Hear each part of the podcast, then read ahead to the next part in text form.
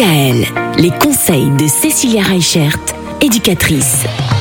Cécilia, depuis la semaine dernière, on aborde cette question compliquée, celle de la séparation des parents pour les enfants. C'est pas toujours simple à vivre.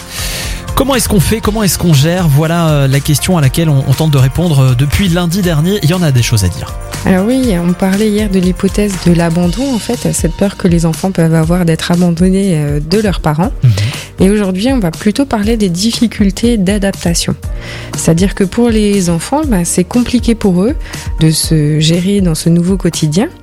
Et une des caractéristiques qu'on va retrouver chez de nombreux enfants où les parents sont séparés, c'est cette difficulté d'adaptation. C'est des enfants qui n'avaient pas forcément de difficultés le matin pour aller à l'école et aller directement chez la maîtresse, qui vont se retrouver euh, collés, agglutinés aux parents. Ils ne vont pas réussir à retrouver leur place au sein de leur routine du quotidien. On peut retrouver du coup ces angoisses et ces difficultés le matin, mais on va le retrouver à différents moments de la journée avec des enfants qui n'avaient pas forcément euh, de difficultés plus que ça par rapport à ces angoisses et à ce stress, mais qui du coup vont le montrer de manière plus importante à ce moment-là. Donc ce qui va être important pour les parents, c'est vraiment à un moment donné de verbaliser autour de l'émotion, expliquer qu'il n'y a aucune crainte à avoir, que c'est comme d'habitude, qu'il va à l'école, que après du coup c'est maman ou papa qui le cherche, qu'il va aller au périscolaire.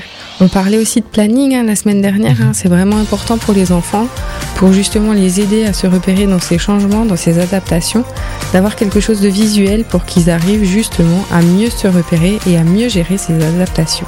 Voilà, des repères. C'est ça qu'il faut aux enfants. C'est ça, les repères vont être vraiment importants. Et puis on va voir que sans ces repères-là, ben, ils peuvent avoir d'autres soucis de comportement. On parlera de tout ça demain. Merci Cécilia, à demain. À demain. DKL. Retrouvez l'ensemble des conseils de DKL sur notre site internet et l'ensemble des plateformes de podcast.